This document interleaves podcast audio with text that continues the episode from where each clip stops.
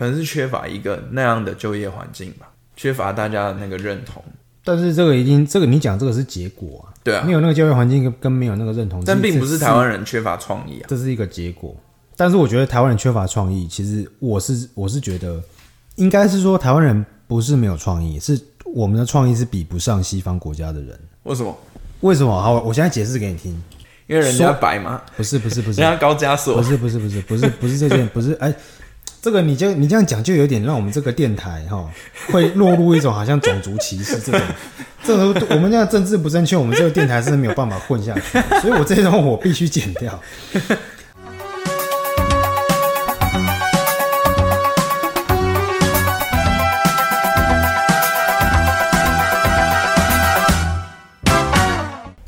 其实我觉得，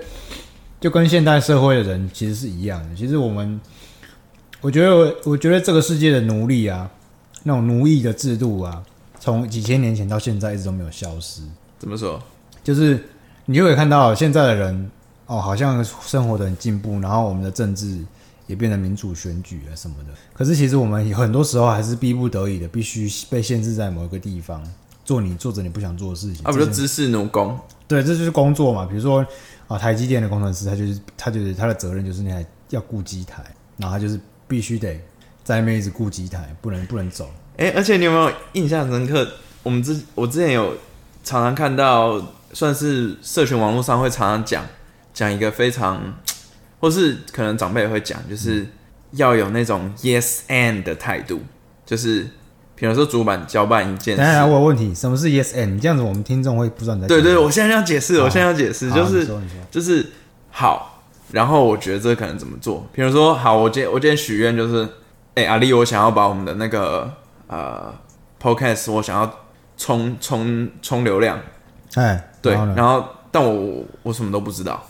对，这时候你不能讲说，哎，老板，你这是什么概什么什么状况啊、嗯、啊？你什么都不知道，你就想要冲流量是是怎样？你还说好的，哎，那我觉得我们现在你知道吗？这就是 yes， 你要先肯定这个 concept， 不管这个 concept 有多么的。那么白痴，对这这个概念可能有多么的莫名其妙，嗯，或是不够完整的，你要先说好 ，yes and 就是然后我们怎么样怎么样做，对我觉我觉得这让我这一句话让我想到，我不知道阿力你有没有玩过，就是我们小时候有玩那个叫做魔兽争霸，魔兽争霸有啊，我有吗有吗？高中的时候的那那里面的那个，那里面的那那是我那个大学大学。魔兽争霸是魔兽世界还是魔兽争霸？魔兽争霸就是就是即时战略嘛，对对对，即时战略三三、哦哦。然后我印象很深刻，就是那时候大家很疯信长嘛，什么 whatever，、哦、就是都有都有都有。然后三国啊，信长。然后如果有用过那个最基本的那个农民的那个角色，在半兽人里面，那个农奴农奴哦，农奴、嗯、那个角色的。就叫农奴，然后他就是负责砍柴、啊，对，砍柴啊，然后挖黄金，对不 对, 对？然后你只要移动它，它会讲话嘛。然后它里面最有名的话就是 "Yes, my lord"， 嗯，是的，主人，对 "Yes, my lord"， 就就很像是之前就是 "Yes and" 的这个意思。嗯、所以我说知识奴工，知识奴工，我们现在也是要说 "Yes, my lord"。嗯，可是我觉得， I, I, 我觉得很很那个很矛盾的一点就是，其实很多人，大部分的人其实他们都不想要这样子啊，不想吗？会抱怨嘛，然后会会一定工作会累，会受到一些委屈。可是我觉得这件事情就讲到就是呃选择这件事情吧。有时候我们会觉得自己没有选择啊，比如说上班，上班就赚钱啊。对，我懂你意思，就是有时候我们是被自己的既定的观念给绑住了，告诉自己说啊，我的选择其实就是这么有限。对，或是或是他是或者实际上这个就是呃明确可行的办法里面，嗯。所有的选择的样子大概都长这样，就是明确可行，就是因为大家都这样做啊，然后这样做就是可以 survive 啊，这样做就是可以可以赚钱，然后可以生活嘛，嗯啊，大家都这样做啊，啊你说好，假设好了创业这件事情，或是你搞一些其他的，比如说你接案啊或什么，这就算小众嘛，嗯，而且可能在做这些事的人，搞不好他们过得很好，所以他们也不会上来分享嘛，你懂吗？就是就是你看得到的，就是可能这个选项没有那么好。但是因为这个选项没有那么好，所以会有人上来抱怨，然后会上来分享他的 daily life， 会, 会上来分享他的日常生活。嗯，那所以你看得到的选项其实就是这些。嗯，对，真正过得很爽的人，他是没有上来，没有时间浮出水面靠北的。哦，因为他反正他也是也是属于少数人，然后他的声音搞不好也他也不见得想要让大家知道他。哎、欸欸欸、他可能不会被认同啊，嗯、他觉得妈的妈的过那么爽。然后怎样的、哦、对，搞到家里有钱呐、啊，什么什么的，过这么爽，不然就是运气好啦。对啊，你看你都不工作，然后每天在那边上网，好骗一些国中女生骗回家，然后还锁在夹层里面。是怎样？这样？对对对，这是这是什么状况？这是什么状况？没有，我是我是说，虽然说虽然说这件事情它是一个犯罪，可是你看他也是选择了他想要过的。他想要过的生活，虽然说他这这有点偏题了吧？这跟这跟我们 survive 没有关系。好好 好, 好那那那我举另我举另外的例子啊，就像哎、欸，我之我记得之前就是在有一个有一个新闻，就是说有一对年很年轻的夫妻，然后他们不工作，然后他们去弄了一台小货车啊，然后嘞，然后他们就两个人就把那台小货车就是改装成类似旅行车，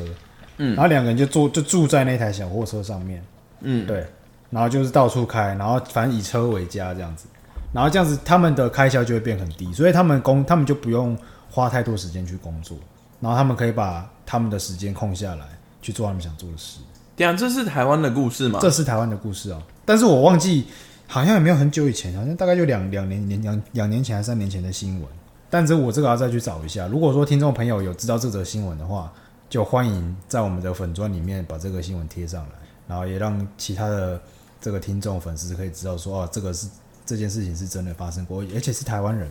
嗯，对，对，所以你看，如果说一些有人要选择他们的生活的话，其实这就是一个对于自由的一种追求吧。对，而、啊、我觉得，我觉得现在很多人其实是没有那种想象力，嗯，也没有那种，就算你有有有那种想象力，也不见得会有那种勇气去追求。觉得职场这件事情，就是大家不得不去做，然后。好像又不是那么满意的一个决定，在大部分情况下，嗯，那其实我有看到一篇新闻，它是讲说，虽然现在疫，呃，现在是疫情的状况，其实就像是以我为例好了，或是以现在年轻人为例，其实疫情冲击之下，我们是更难找工作。虽然其实我们的失业率确实是不高，嗯，但是失业失业率的概念其实还反映出了一个社会现象是，失业是你要有就业意愿。所以其实有很多状况是，甚至现在越来越多尼特族是他们不想要工作了，因为他们可能也找不到一个特定的理由，或是他们在职场中被拒绝太多次，然后他们碰到太多困难，然后嗯，他们可能在职场中找不到成就感，嗯、最后他们就会不工作。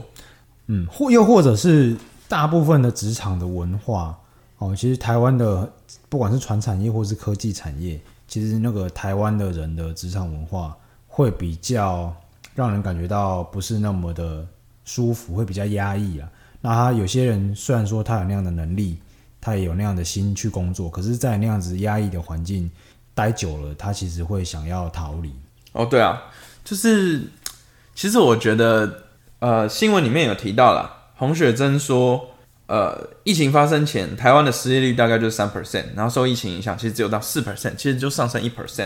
那但金融海啸的时候，失业率有到 百分之六， 所以其实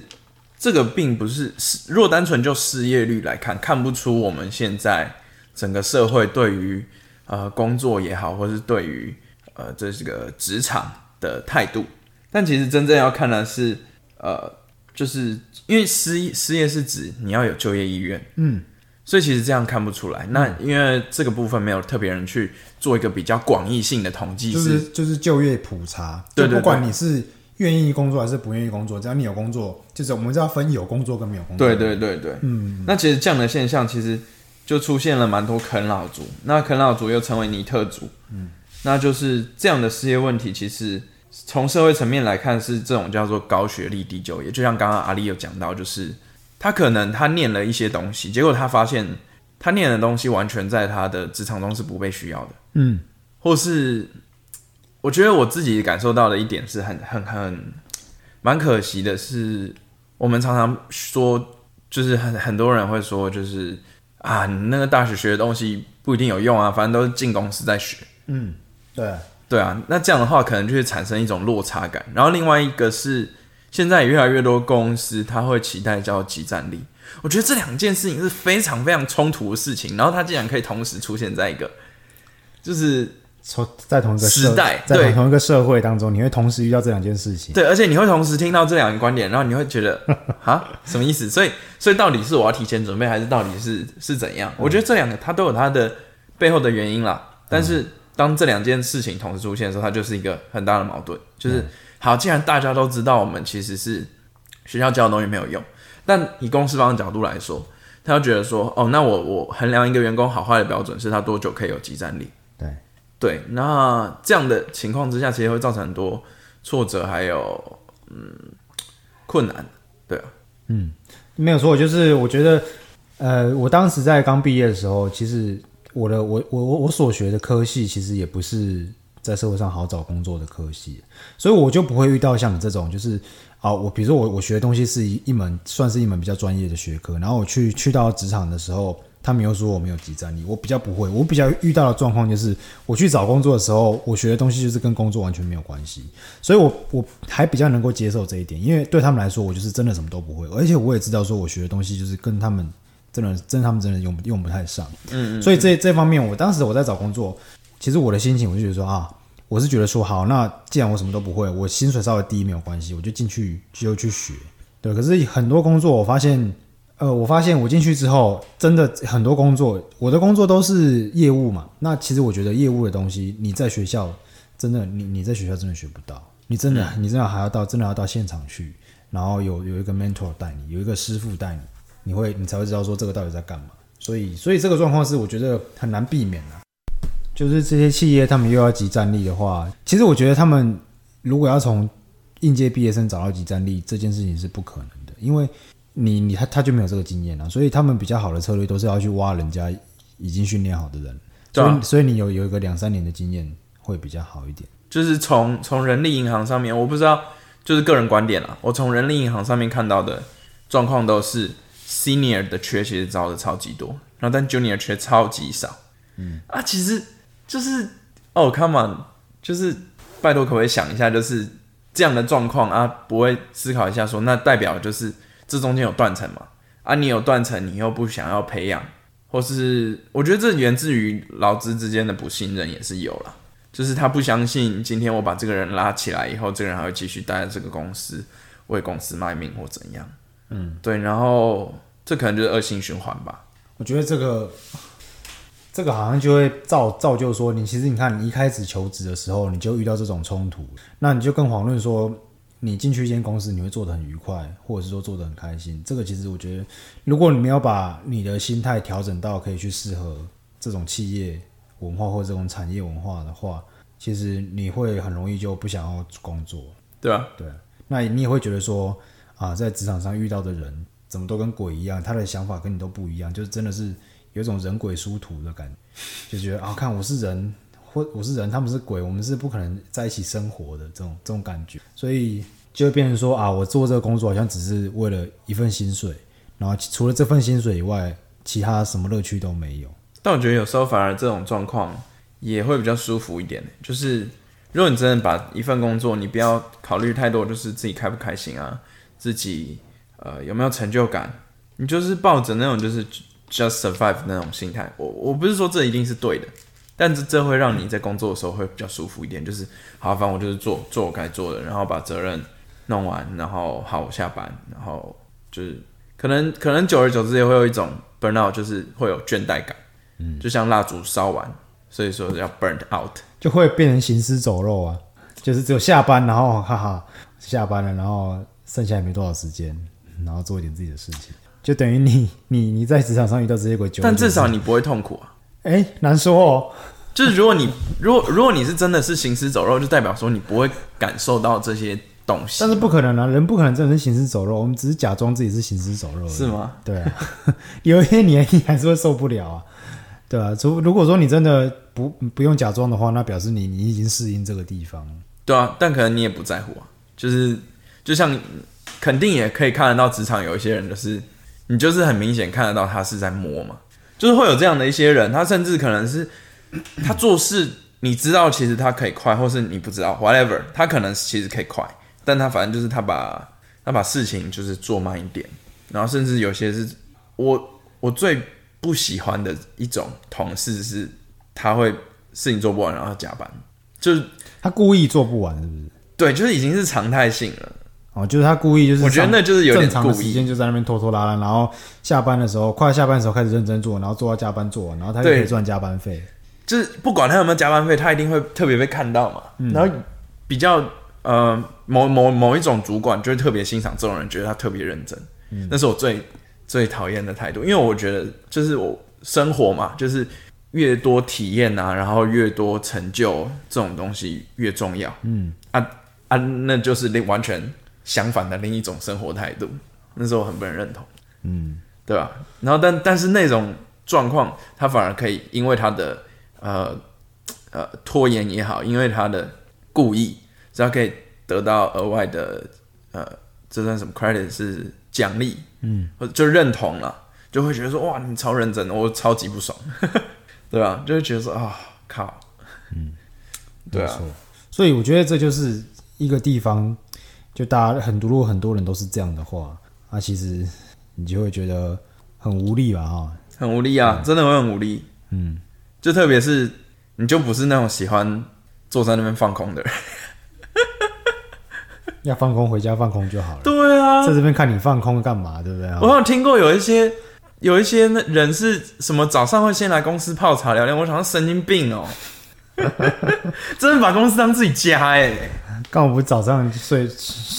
睡饱一点再来这样子。对啊，是有那么舒适。我我不是说那样那样可能也是聪明啦，就是这样子。你等于说有时候有关系就没关系嘛。嗯。但是整个社会这样子一直奖励这种这种文化，嗯，然后大家就是要，我觉得这也是某一种从众啦。嗯，这就是一种从众，然后一一种就是反正大家都这样做，我也这样做就不会有问题。对，好像我我我自己可能比较比较。尖锐一点，就是我觉得这个社会好像在奖励那种大家一起浪费时间，对啊，就是啊，好像是越早来，然后加班加越晚，这样越棒，嗯，怎样的，或是或是或是越越耐用啊，越不管你薪水多高还是低，然后反正你只要你产出越多就越棒，对啦，对对公司来说当然是这样，但是居然最后有些员员工也认同这种想法，我觉得就可能他有他的理由啦。其实我觉得这这说到底都是一种贪小便宜的心态，就是员工想要贪小便宜嘛。你公司这样子，那我就上班的时间混一下，然后下班做晚一点，我就可以。没有，但有些是没有加班费的、啊，有些是没有加班费。我觉得、那个、没有加班费要这样子，我就觉得到底是这个干嘛、啊？不是，那就真的我啊，我我很不喜欢用这个字，但我觉得那真的就已经是奴性，已经习惯了，你知道吗？就会觉得说我就是就是熬嘛。然后，但是哦，我觉得这种状况很危险，就是等他变主管，他一定会一样，就他就会觉得这个年年轻人耐不耐劳，就是看他有没有加班，嗯、就看他有没有加班，有没有留下来，对，到很晚，那事情做多少，就他可能觉得啊，每个人能力不一样，反正对对对对对，他有他有 他, 他有这个心把工作做好，对，有没有心哦，然后shit，对啊啊，我想这种文化是真的是我我我我自己也不是认很不认同这种很不认同这种文化。对啊，对啊，就是在工作的时候会觉得说靠啊，因为有时候其实其实很快速的、嗯、公司，我觉得我觉得这个现象很复杂啦，嗯，但总归来说就是还有还有一种状况是，当你事情做得越快，老板会丢越多东西给你。哦，对啊，这种状况也蛮多的。对，然后最后你可能会，因为其实你如果百分之百专注在工作的话，对，那是会累的。当然啦、啊，你专注，你很高度的专注，大概可能一个小时，一般人就受不了。对， 对， 对，但是但是但是老板，但是主管或老板看不到嘛，看不到、啊。所以当你完成了以后，他会觉得说，哦，所以所以你闲了，那我再丢工作给你。对啊，对，所以呃，我我我觉得这就是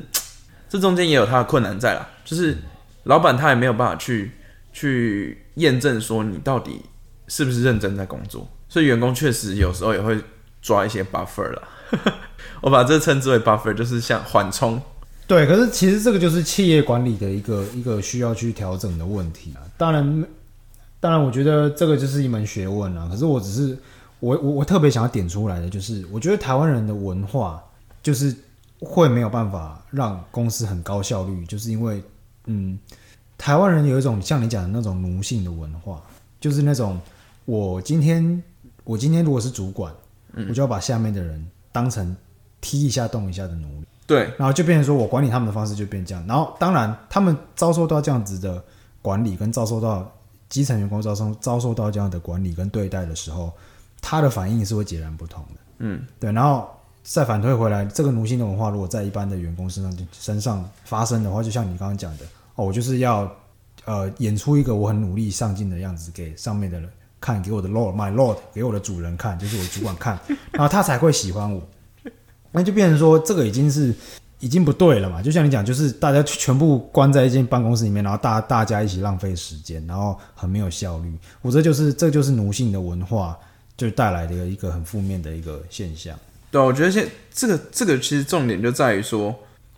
这其实这样子有点像是在江上苦劳的一个文化。对，就是在在现在这个江上江上苦劳。对啊，江上苦劳啊，就是它其实。如果如果现在大部分的等于说消费者或者市场，其实他们真正要的商品叫做创意，但是可能因为我们代工做久了吧，嗯，代工就是你花时间，其实代工就是你用时间去去，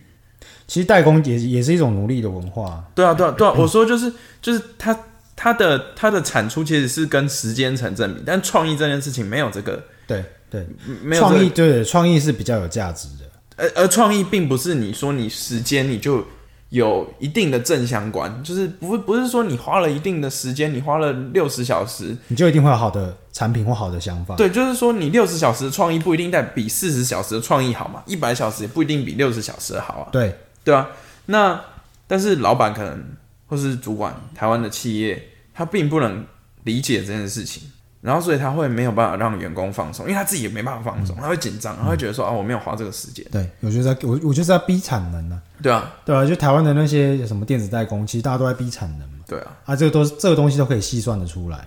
对啊，就是看得到数字，但是创意这件事情是没有办法被量化，对，没有办法被量化。对，对啊，所以我觉得，我只能说很可惜啦，就是就就是整个状况就是这样。但那对于台湾人来说，其实我们好像也没有什么办法。就是我我们大部分我们最赚钱的这几家公司，他们的本业都是这样的一个产业，所以他们的模式可能也是这样。哦，然后还有就是像是那种 sales head 嘛，嗯 ，sales head 跟 marketing head 的那个想法就会完全不一样。sales head 是有办法你去算出那个真正的什么是 sales head， 就是比如说像是业务业务的业务出身的主管，或是他是做行销出身的主管。哦，对。那行销出身的主管，他可能跟业务出身主管，业务出身主管他就想说，呃，他我要怎么评估一个员工，就是看他的的销售有多少嘛。对。但你如果是行销的，你不一定有办法这样做啊。嗯嗯。对啊，就那个数字没有办法直接的有因果关系一样。对啊，因为行销有所谓的长尾效应嘛，它有很多的可能性。他可能这个广告做出来之后，几个月之后他才对、啊，或是他的他的的切切入角度就不一样。嗯，他可能今天这一次他不是要做销售的、啊，嗯，对，所以我觉得，这好像也也没办法。我我我自己也是，可能未来还是需要进入职场，但是我我觉得我觉得这一块好像很难，就是我只能说很苦啊，好像不不得不这样子，嗯、然后还是就得，嗯，我我觉得踏进去。对，我觉得台湾的比较厉害的产业就是电子。电子制造嘛，还有科技业嘛，啊、这就是一定是最厉害的代工。其实他们就是在拼效率啦，对啊。然后他们会把他们会把各个部门的工作就切分的算是比较细，嗯，然后这样他们可以方便去管理这些人的效率。那没有办法，因为因为大越大的公司，这种这种状况就一定会越多。那越大的公司，它又又是你未来转职可能会比较有保障。所以我觉得这个可能在短暂来讲，可能就是这样子，因为台湾。就像你刚刚讲的嘛，台湾都是以代工业 为, 为, 为主嘛，台湾的品牌也没有什么，也没有什么比较厉害的品牌啊。然后再来，台湾也不是一个很有创意的创意的产业的国家了。其实我觉得台湾人不缺乏创意，台湾在行销这一块来说，嗯、以社群，我也不知道为什么，可能因为台湾人的呃生活特别的近吧。嗯，然后你说像是台湾。其实台湾也有很多很厉害的 YouTuber 啊，然后你说像是剩下这些创作人才，像可能之前是音乐嘛，然后现在也有很多其他领域的这些媒体的人才，其实都是可能一开始就是自己一个人做，然后后来慢慢有一个团队怎么样。所以其实台湾，你要说台湾缺乏创意嘛，其实我觉得台湾 不, 不缺乏创意。嗯，对，台湾台湾其实特别像社群媒体这块就很强啊，所以台湾其实不知道台湾缺什么，可能是缺乏一个那样的就业环境吧，缺乏大家的那个认同。但是这个已经，这个你讲这个是结果啊，对啊，没有那个就业环境跟没有那个认同，但并不是台湾人缺乏创意啊，这是一个结果。但是我觉得台湾人缺乏创意，其实我是我是觉得，应该是说台湾人不是没有创意，是我们的创意是比不上西方国家的人。为什么？为什么？好，我现在解释给你听。因为人家白嘛？不是不是不是，人家高加索。不是不是不是不是不是这件不是哎。这个你就你这样讲，就有点让我们这个电台哈、哦，会落入一种好像种族歧视这种，这个我们这样政治不正确，我们这个电台真的没有办法混下去，所以我这种我必须剪掉。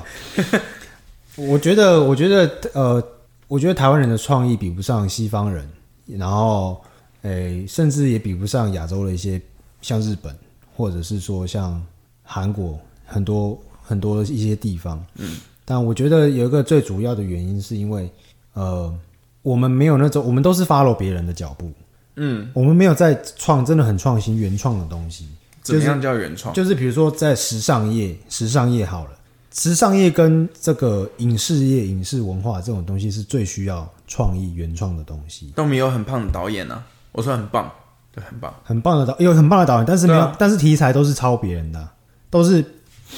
就是没有那种很屌的题材。比如说，我们都只能拍一些历史。哦、台湾的电影就历史剧嘛，不然就警匪片，然后不然就鬼故事，就台湾已经固有的文化了。但是我们对未知的想象是很少的，是因为我们没有钱吧？不是不是，我们对未知的想象非常少，不一定要不一定要你不一定要拍电影啊，你可以写小说啊。但你有看到台湾有任何一个人，任何一个作家在写科幻小说，而且写得很厉害的吗？九把刀没有，那不是那不是啊，九把刀九把刀那个哪是科幻、啊？有啊，他写的那些都很扯哎、欸。他算是写那种都市，但是但是其实他很扯啊，跟他本人跟他本人一样扯。好好，算九把刀好了，是好算他一个，那也还有没有别人？没有，我看的书太少了，我看没有啊，就没有啊，台湾就没有好的科幻作品啊，好就没有嘛。欢迎欢迎欢迎听众，如果有的话上来 diss 一下，对，没有错，留言 diss 一下。台湾有好的所谓科幻作品，没错啦，你就你就上来 diss。阿力就在电台上公开道歉，对，没有错，我在公开道歉。反正就我，我觉得第一点是台湾人没有想象力啦，嗯，他不敢去对未未知去做想象，嗯，或者说没有这个能力去做对未知的事情做想象。但都已经说是未知了，要怎么想象？这样子就彻底体现我没有想象力。对，我觉得你就是没有想象力。不然阿力来引导一下没？好，你看，你看这个伊隆马斯克他不是在做那个什么火箭要飞上太空吗？嗯、然后又他又他又还可以把飞上去的火箭，然后再接回到地面，哦，对吧？这个。这个就是一种，我觉得这就是一种，他他已经把把他想象力，就是我就是要这样做，我就是要把火箭飞上去再接回来。那是因为他很有钱吧？台湾有很多人很有钱啊，有人有人有这样做吗？没有啊。所以我们现在要怪那些有钱人，不是怪那些有钱人。我的意思是说，台湾人不管有钱或没有钱，都做不出这样的事情，因为他们台湾人不敢去想这些。但搞不好没有钱的人有这样的想象力，他做不了。那你还要证明给我看他有这个想象力，不然他你就没有办法反驳我的论点，对吧？是啦，是啦，对啊。我觉得呃，好像这才扯得有点远了。反正就是，我觉得台湾人没有什么想象力了。就是呃，我们现你看我们现在看的电影，然后我们都是在 follow 国外的那种主流的，比如说现在超级英雄电影啊，或是或是国外的科幻片，像最近很有名的那个《天能》，哦，他就是对这种物理学。你看台湾人学物理的，有哪一个导演会会会去找物理物理学的教授来拍电影？好像也没遇到，嗯，对吧？然后台湾的呃。我们在我们在讲科幻这件事情，我觉得我因为我觉得科幻这件科幻作品或者是科幻小说、科幻电影这件科幻的故事这件事情，就是在体现一个社会的这个人有没有想象力的一个很重要的指标。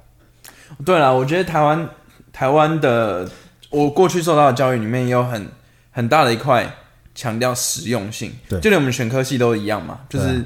像、啊、台湾就重理工，像像我其实我。我当初选选科系真的我是化工啦，对。然后其实我当初真的完全完全就是就是为了实用性这三个字去选它。对啊。那台湾现在你现在看台湾说啊，你说选理工科，可是我跟你讲，你真的在选填科系的时候，大家都选什么什么就是比较偏技术型的啦。哦，当然我我我不知道这个填填的这个就是就学率是多少。嗯，你就但是我、啊、电机嘛，电机、电子、啊、机械嘛，这种技术型、啊、技术取向的东西，然后在商科哦，譬如说会计啊，或者是呃企管啊，对啊，哦这些东西就是大家就是为了要就是技术取向的东西嘛。可是你看，你看台湾人念哲学的，哦，或者是说你要念纯物理的、纯数学的。这些东西其实都会被家长或是被人家说啊，你念这个没有用。那我觉得这就是限制，这就是一个恶性的循环嘛。对了，对了，对啊，就是你想象力是一个很原创的东西，就是哲学它就是一个最原始的，就是人的想法的逻辑，你要怎么去处理的来源嘛。那台湾人不重视这一块。哎、欸，其实很多后来哲学的人去当人资当得很好。对啊，但是这不是大多数啊。对啊，所以就是对啊，确实这种想象力被限制就很可惜。就像是数学系，啊、其实现在。很多新创公司啊，或是一些很顶尖的商业人士，他们可能本科就是数学系，就是他们因为把这些很基础的东西掌握得很好，嗯，所以反而是我觉得所谓原创性，就是来自于你对某一个领域的，就像做菜啊，或是像调酒什么之类的，你是对那些基本的元素还有它彼此组合会发生的化学效应掌握得非常好以后，你才会突然有一种感觉是，哎、欸，那今天如果我我不这样做呢？嗯、对啊，所以我所以对、嗯、我觉得就是要多一点可能性，这件事情很重要。对啊，那因为我们学的东西都都是技术面的东西，很厉害没有错。我们出去找工作，很很多公司可能好用，嗯 ，Yes my lord。对，然后你就是哎、欸，你就是会这个，但是但是你你如果站在比如说 Tesla 的老板伊朗马斯克的这个高度的时候，或是你站在苹果的总裁的这个高度的时候，其实这些东西已经没办法解决你的问题，嗯、已经没有办法解决你的问题。因为你看贾伯斯，他其实他，我觉得他最厉害的一点就是他把人的人人性他做了很好的预测，然后跟未来的技术就是做了一个很完美的柔合，然后他才发明了 iPhone 这个东西嘛。那这个东西就是一种就是一种想象力的体现嘛，他对未来未知的地方的想象力，然后他可以去预测，可以去往那个方向走。然后他并且他有一个重点是，他愿意承担那个风险。对啊。像台湾的很多企业就是啊，这个这北碳几也不会走啊，啊这碳做久也不会走，不会走啊啦。对啊，他们是，你就看到很多很多，尤其中小企业说、嗯、啊，这个不赚钱不做啊，那个也不会赚钱也不做，嗯，好、哦，然后就会变成说啊，他做这件事情或做这个事业，并不是为了实现某一种理想，嗯嗯，他是为了要可能就是啊，这个比较好赚赚这个，可是人家那种真的美国的大企业大公司，他们真的有理想，比如说像亚马逊，他就是。他就是为了要让他自己的商品可以推广到全世界，所以他就发明了很多什么无人商店啊，或者是那种什么那个机器人在帮他们管理他们的仓储。对啊，对啊，然后这就是一种解决问题，然后他们敢想又敢做。然后像那个特斯拉的的那个老板，他还做了个什么？之前做一个什么人脑晶片？哦，对啊，他他人家就是敢想，而且敢想敢做，敢承担那个风险。可是我觉得台湾人。不管是年轻人或老老板或是员工也好，就是会有两个，我觉得我们自己要好好的思考的地方，就是第一个我们没有想象力，第二个就是我们面对风险的时候，我们往往往往会比较胆胆小，嗯，所以这就是为什么我们不能够选择自己的生活，不能够不能够突破。那身为一般的就业族群，哪里有什么建议吗？我觉得哦，一样吗？就是。我们要有想象力，其实我不敢不敢不敢说建议啦。其实我自己也是蛮鲁的，我我觉得我建议可能也没有什么公信力。反正我自己我自己的经验就是可能可能多，我也不知道哎、欸，就不要不要给自己太多限制这样子。对我我我真的觉得是不要给自己太多限制啊，对啊，给自己多一点想象力。对啊，就希望各位听众就是知道说，其实呃人生是有很多种可能的啦。那在工作上也是一样，有时候呃你。像在职场上遇到一些什么样的挫折或者是一些困难的时候，其实有时候你会觉得说好像大大家都是这样，对不对？可是你有时候，